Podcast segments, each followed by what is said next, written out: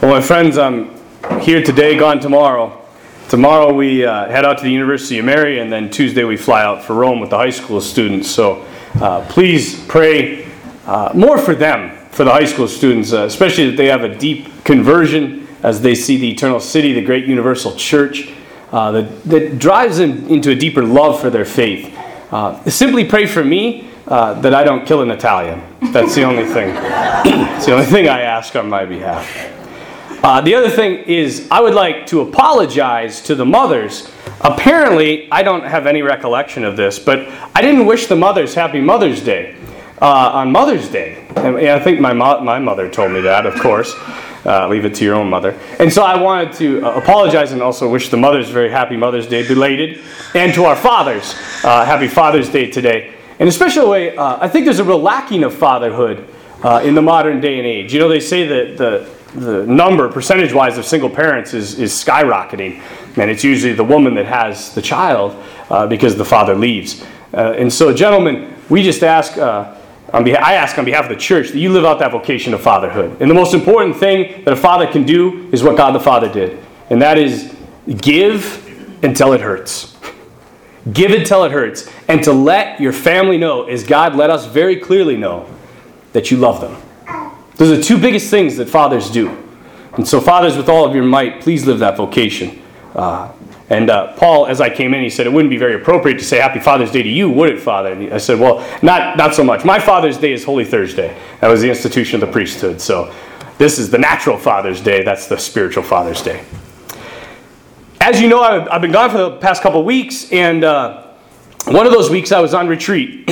And I went to Los Angeles for retreat. And, you know, I, I met the, the janitor at, at Saint Mary's. I was getting some things done. I was running around, and he's like, He's like, where are you going now? And I'm like, I gotta go to Los Angeles. He's like, right on. And I'm like, he's like, what are you doing out there? And I'm like, I'm going on retreat. And he's like, why would you go to Los Angeles for retreat? The two places I've gone to retreat are Miami and Los Angeles.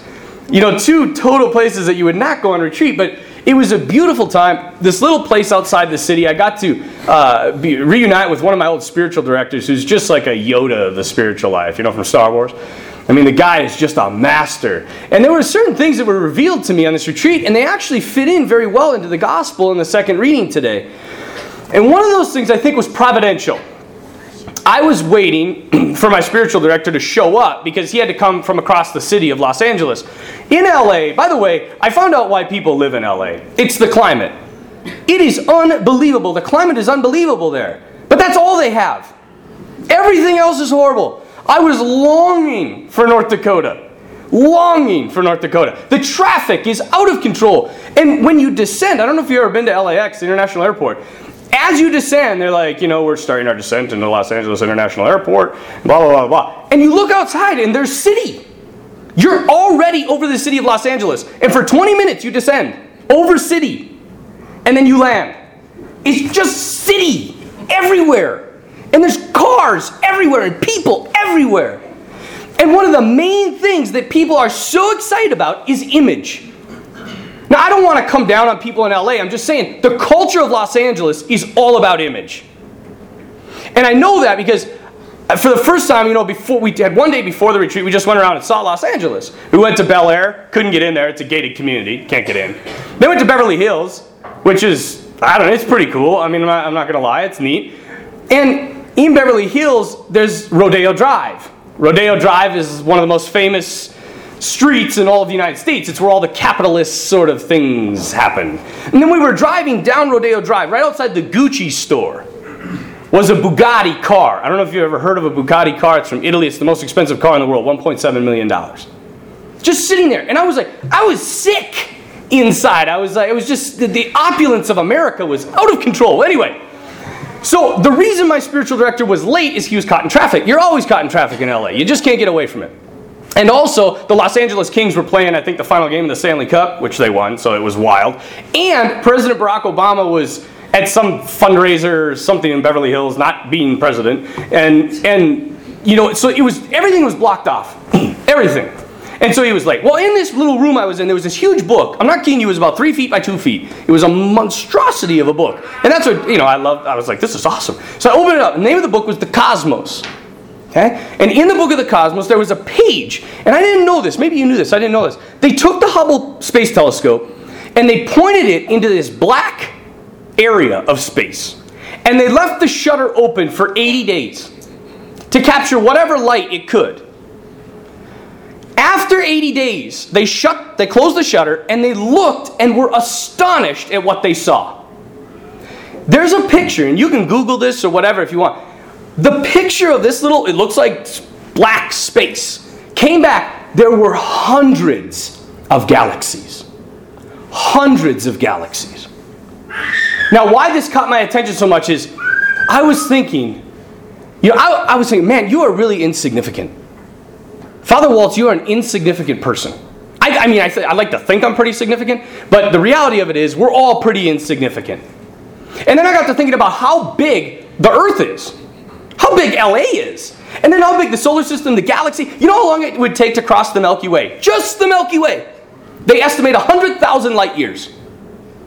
And there's hundreds of these galaxies, maybe thousands, maybe millions for all we know, in the universe. And yet, uh, we little insignificant human beings are on this planet, and somehow, for some reason, we're loved.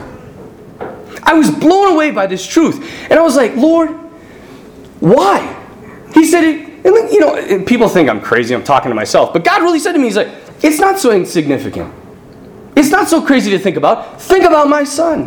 Think about how insignificant Jesus Christ was. And I'm like, what are you talking about? Jesus was huge. He's like, not when he was alive.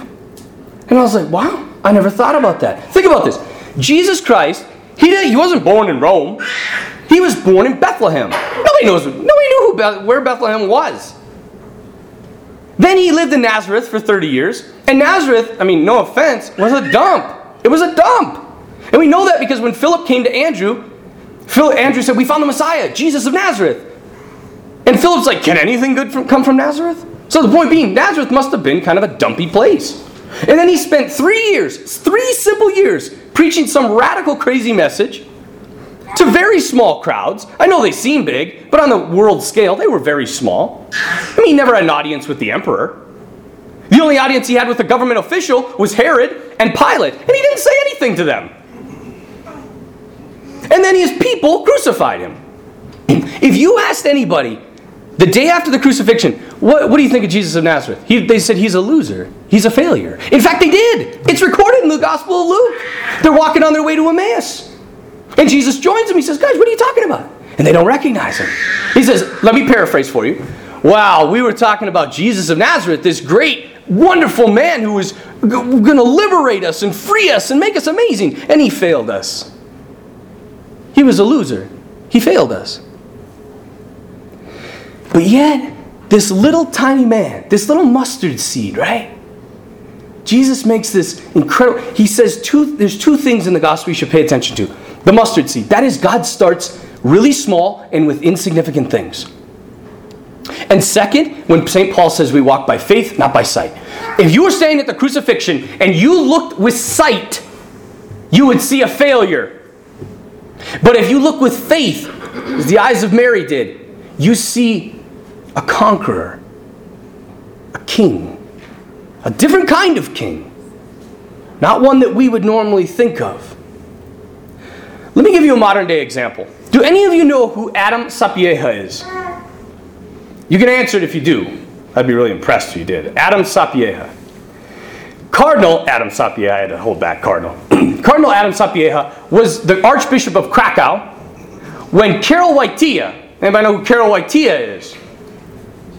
John Paul the Second, right? When Karol Wojtyła, right, was a young man and thinking about seminary.